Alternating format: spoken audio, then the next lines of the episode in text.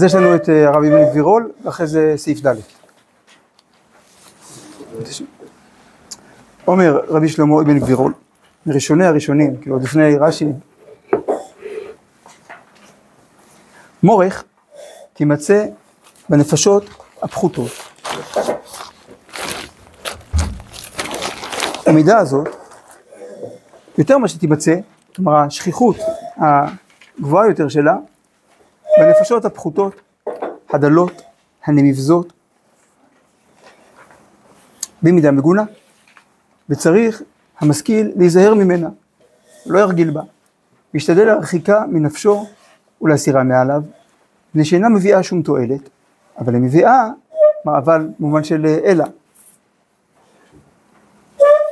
אבל היא מביאה הגנות והשם רע, וגורמת לפחיתות ולגריעות. והאנשים החשובים, אנשי הלבבות, הם עושים אותה וגועלים בה. גועלים בה הכוונה, פולטים אותה מהם, אחר שמשתמשים בה בכוח הכרתם ותבונתם, וזה ה... זה גם קשור לסעיף ד', אני. אחר שמשתמשים בה בכוח הכרתם ותבונתם, בדרכי הנהגתה במקומות אשר תהיה בהם גורמת להצלה מן הסכנות הגדולות.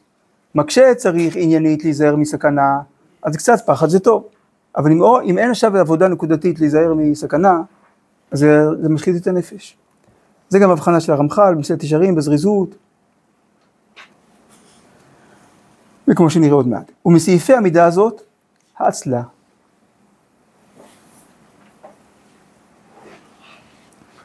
פחד ועצלות הם אה, שכנים. עצלות זאת איזושהי נמנעות בגוף, שאדם נמנע מלחיות, מלהתקדם, ופחד בנפש. תראו, למשל, אין, אם מישהו יכול אה, להשאיר לי לרגע אורות התורה. תודה.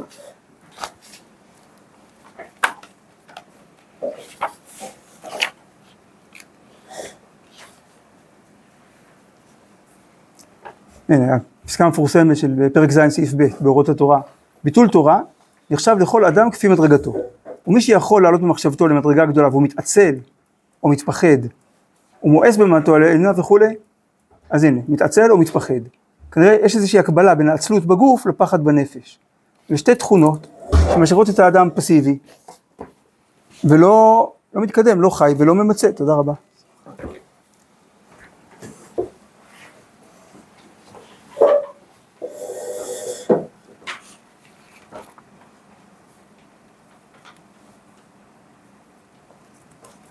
וכבר ידעת מה שנאמר בה, במידת העצלות, מן הגנות והחרפה. ומה שאמר שלמה עליו השלום, טמן עצל ידו בצלחת, נלעל להשיבה אל פיו. הוא כל כך פסיבי, שזה בסוף בא על חשבון ההאזנה הקיומית שלו. וזה תכלית החרפה והגנות. הדבר ידוע מן העצל ורח הלבב, שהוא אומר לא הולך מעיר אל עיר מפחד הליסטין והחיות, כמו שנאמר אמר עצל, שחל בדרך, ארי בין הרחובות, ולא יתעסק בסחורות, שלא יפסיד.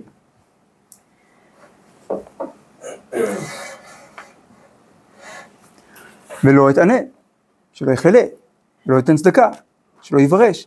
בקיצור, כל דבר שצריך לעשות, אז הוא מוצא את התירוץ לא לעשות.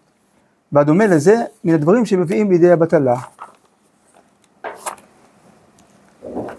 אולי פה בטלה גם במובן של אה, פסיביות. עד שלא ייתכן לו בסוף שום מעשה ולא שום דבר. אך הוא שוקט ויושב במקומו ואינו זז ממיטתו. כמו שנאמר, הדלת תיסוב על צירה ועצל על מיטתו. זאת אומרת, דלת על הציר, יום פותחים סוגרים, פותחים סוגרים, אתם יודעים איזה קילומטראז' היא עושה? דלת במקום מרכזי. פותחים סוגרים כל יום, אבל לא מתקדמת לשום מקום, נכון? כי על הציר, אז היא הלוך ושוב. אז ככה עצל, בטן גב, בטן גב, והוא לא מתקדם לשום מקום. ואין האדם המשכיל צריך להגביר המידה הזאת, מה לתת לה מקום חשוב בחיים, ולא להתנהג בה, שלא יהיה נודע בה. ויהיה כמי שחושב בליבו, למשל, שיהרג קודם שימלאו ימיו, והדומה לזה. שהוא סתם אוכל את עצמו בהתנדבות, מכניס לעצמו פחדים. אנחנו לא כאלה קשרים למהדרין שמותר לנו לאכול את עצמנו. אך בעניין שאי אפשר לנצל ממנו,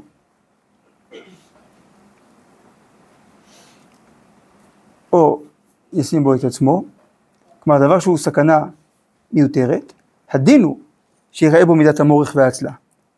כמו שאמרו על אדם אחד, שרצה המלך לשלוחו במקום הסכנה, הוא מעין ללכת. לחרפו המלך, אמר לו, טוב שתחרפני ואני חי, ושתתפלל בעדי ואני מת. כלומר, עדיף לי שתחשוב שאני פחדן, מאשר שתתפלל לעילוי נשמתי. ואני רואה המידה הזאת, כלומר הפחד, מתנהגים בו אנשי התענוג והמנוחה בעולם משאר בני האדם. כמו שאמרנו, אנשים פסיביים. אז הפחד הוא סוג של תירוץ גם לפסיביות שלהם. ולא יבינו כי המנוחה עצמה לא תגמור להם, כלומר לא תגיע בצורה שלמה, בנוסח אחר לא תגיע להם, אלא לאחר טורח גדול, ותיקון העסקים והעניינים שהם צריכים עליהם. או כמו בששת ימי בראשית. ששת ימים תעבוד, ביום השביעי שבת לשם אלוקיך. צריך לעבוד שישה ימים, ואז השישה ימים בונים את שבת. כמו שנאמר, אכן בחוץ מלאכתך, מלאכתך, ועתדה בשדה לך, אחר ובנית ביתך.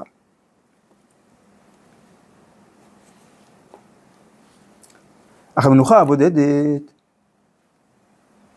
כלל עניינה האצלה והמורך.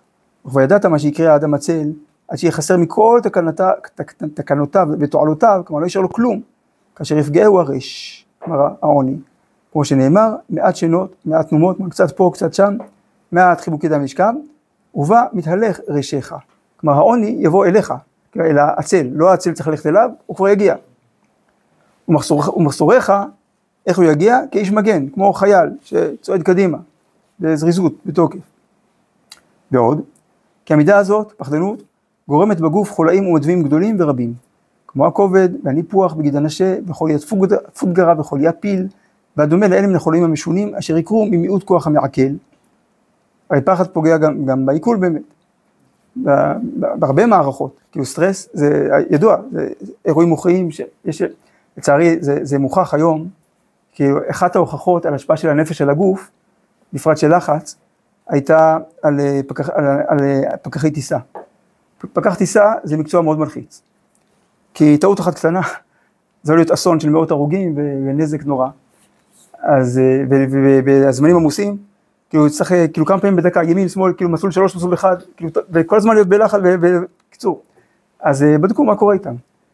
בסביבות גיל חמישים, כאילו התקפי לב ואירועים מוחיים וזה, שלא נדע. כי אדם שלושים שנה בלחץ, כאילו, אין מצב שלא ישפיע בסוף.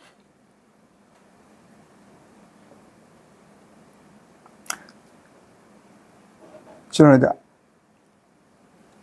אבל מי שמתמכר, מה? לא, לא, אמרתי סטרס, כאילו לחץ. אז פה, פה, פה, למה אני הזכרתי בזה? כי פה הוא אומר שמידת הפחד, יש לה גם המון השלכות גופניות. אדם, ש, אדם שמפחד מהמציאות, מפחד מהחיים, הוא רוצה להיות, הוא בוחר להיות פסיבי, אז הגוף שלו מתארגן בהתאם, וכובל אותו.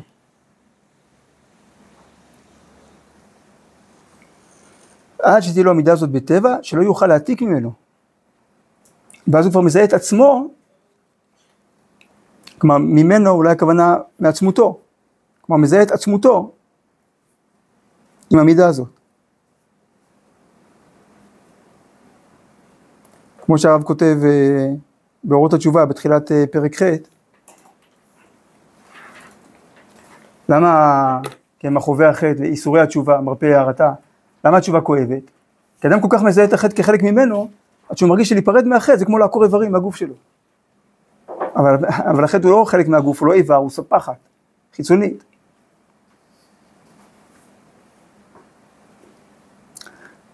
אבל מי שמזדהה עם המידה, אז מה יהיה? לחשוב שכנגדה מגונה. להפך, אדם שהוא יוזמתי ופועל ואמיץ, זה נראה לו מופקר ו... כל שכן, אם יזדמן לעצל מזג הליכה, עם ימי הזקנה, הם יוסיפו לו כובד ועצלה. טוב, טוב עד כאן אה, דברי ראשונים. הגענו לסעיף ד'.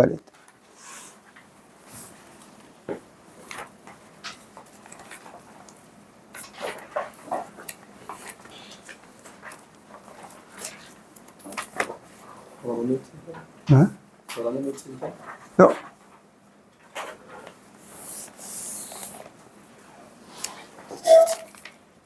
ד' הפחדים הם פתיות גמורה. מה זה פתיות? מה זה טיפשות? אני חושב שכבר הזכרנו בכל מיני הקשרים, חיצוניות בלי פנימיות. כי אמרנו את זה ביראה ג' למשל. חכם, יש הגדרה בראשונים, שחכם זה היודע הדבר בסיבותיו.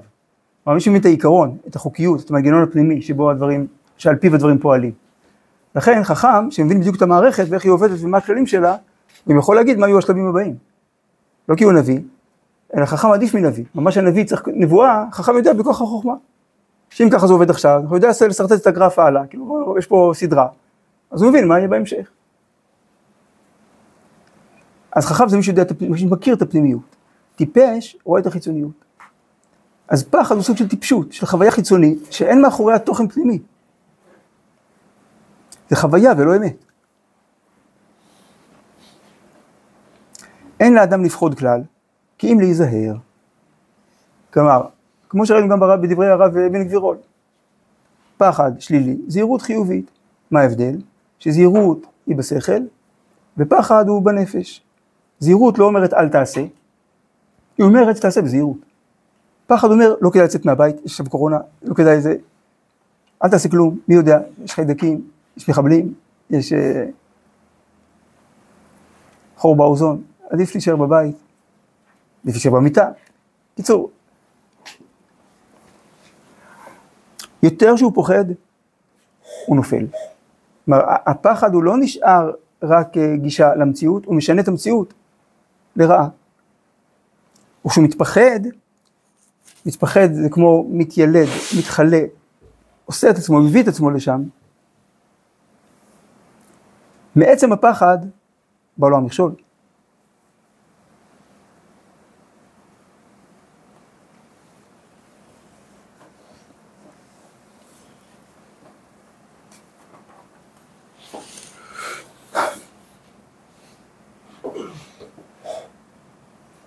זה כמו מכשיר הניווט שלו משובש, אז הוא מגיע למקומות לא נכונים.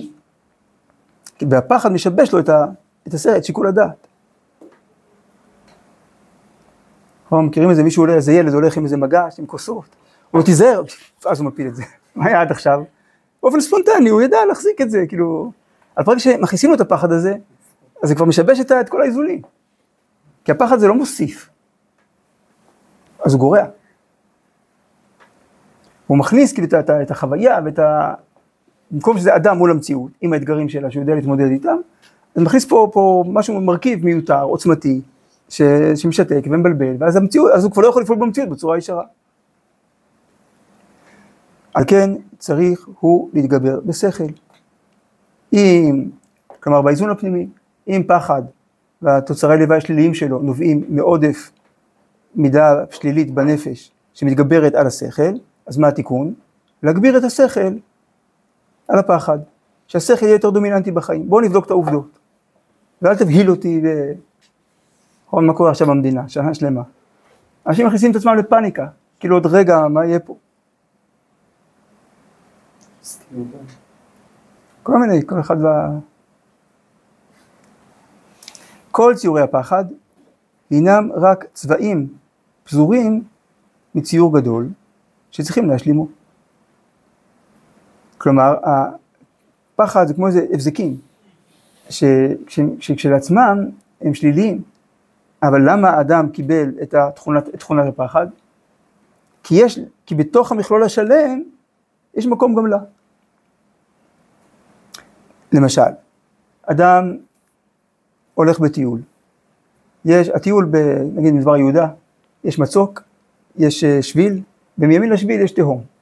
עכשיו יש, אה, השביל כמובן עשו אותו מספיק רחב, יש גם גדר, אבל כשהוא מסתכל ימין על התהום, המעיים שלו שוקעות. כאילו הוא מרגיש כזה, זה טוב, זה אינסטינקט. שאומר, תיזהר, אל תתקרב לסף התהום. אז זה, בהקשר הזה זה חיובי. אבל אם בגלל זה הוא כבר נצמד לקיר כל הזמן, נצמד למצוק והולך כאילו צעד צעד, אז לא לזה הכוונה. זה כבר חוויה נפשית שגוברת על הנתונים.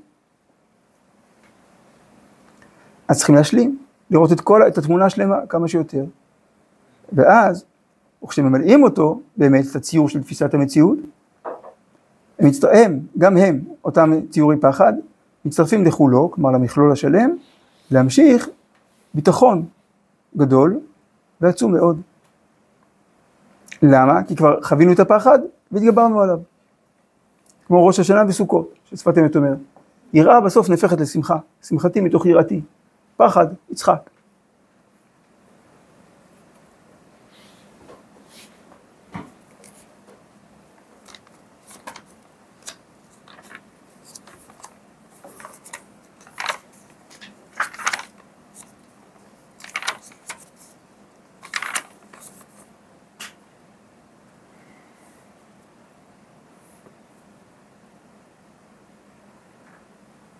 ביראה י"ט הרב אומר משהו דומה, שהיראה הגדולה שמלאת הלב דאגה רבה לדקדוקים רבים, שהדגש פה גדולה, רבה, רבים, אף על פי שהיא מפריעה לפעמים בשמחת התורה והעבודה, יש כמה מכשולים וכולי, מכל מקום, מכיוון שהיא באה מלב טהור, אחרי זה דבר השם סוף סוף שתרומם את האדם וביטחון ועוז ילבש, וכל הדאגות העמוקות יהפכו לו לסטרון ולשמחה.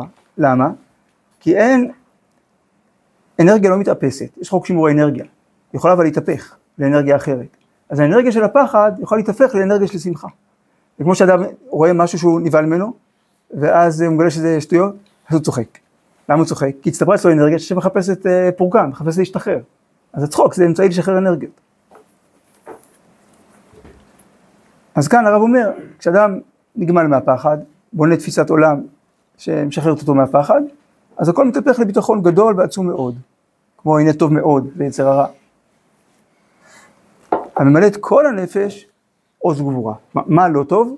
הדחקה. לא, מה פתאום אני מפחד? אני מפחד, מי דיבר על פחד? מי חשב על פחד? מה פתאום שאני מפחד? סימן ש? שהוא מפחד.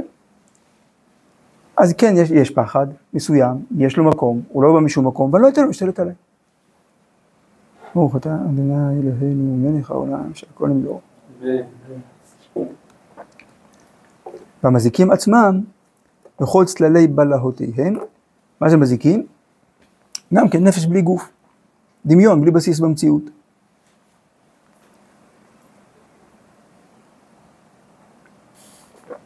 אז כל אותם צללי בלהות מתהפכים לכוחות מסעדים ועוזרים, המשמחים ומרחיבים את הדעת.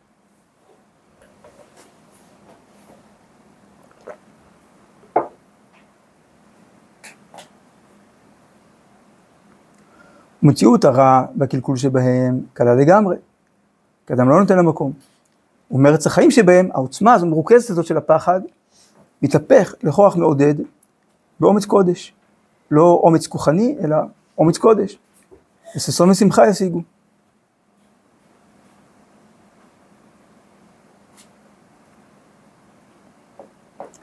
וחדבת השם, מעוזכם. תראו איך בהשגחה יצא לנו. עם ישראל מגיע לראש השנה, רואה את הפער בין התורה לבין החיים שלנו, ומפחד.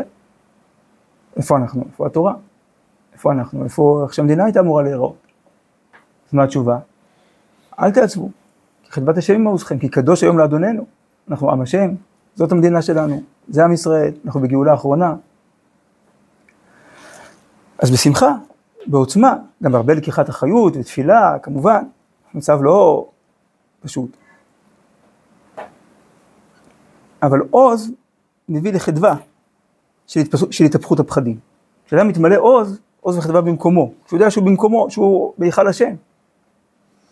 משרת בהיכל השם, ודאי בחור ישיבה, ממש, שבטי בבית השם.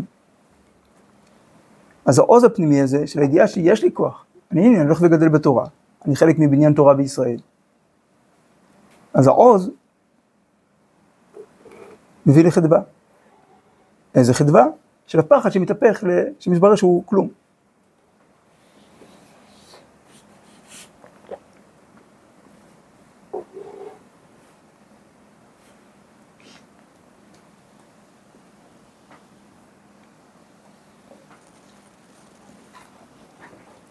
טוב, אני אגיד, אני אגיד משהו ממש קצר שחשבתי לקראת ראש השנה, שהרבה פעמים בסוף, כאילו, יש, יש הרבה מה להתפלל, בטח על שלום דעות באומה, כבוד הדדי וכולי. חשבתי שבסוף הקדיש, אז כבר הרבה פעמים כבר מדפדפים קדימה, כאילו גם במחזור וגם בראש, כאילו כבר לא נמצאים שם, כבר בראש אנחנו בדבר הבא. ודווקא אז מבקשים על השלום. אז אה, בראש השנה, יום כיפור, לכוון, ויהי שלמה רבה משמיה וכולי, עלינו כל ישראל, עושה שלום ברומה ועושה שלום לכל ישראל, להקשיב לכל מילה, להגיד אמן בכוונה, ולכוון, שנזכה לשלום בתוכנו. שכל המשך תהליכי הגאולה יבואו בשלום, בשמיכה ולא בטלטלות, בעזרת השם. טוב.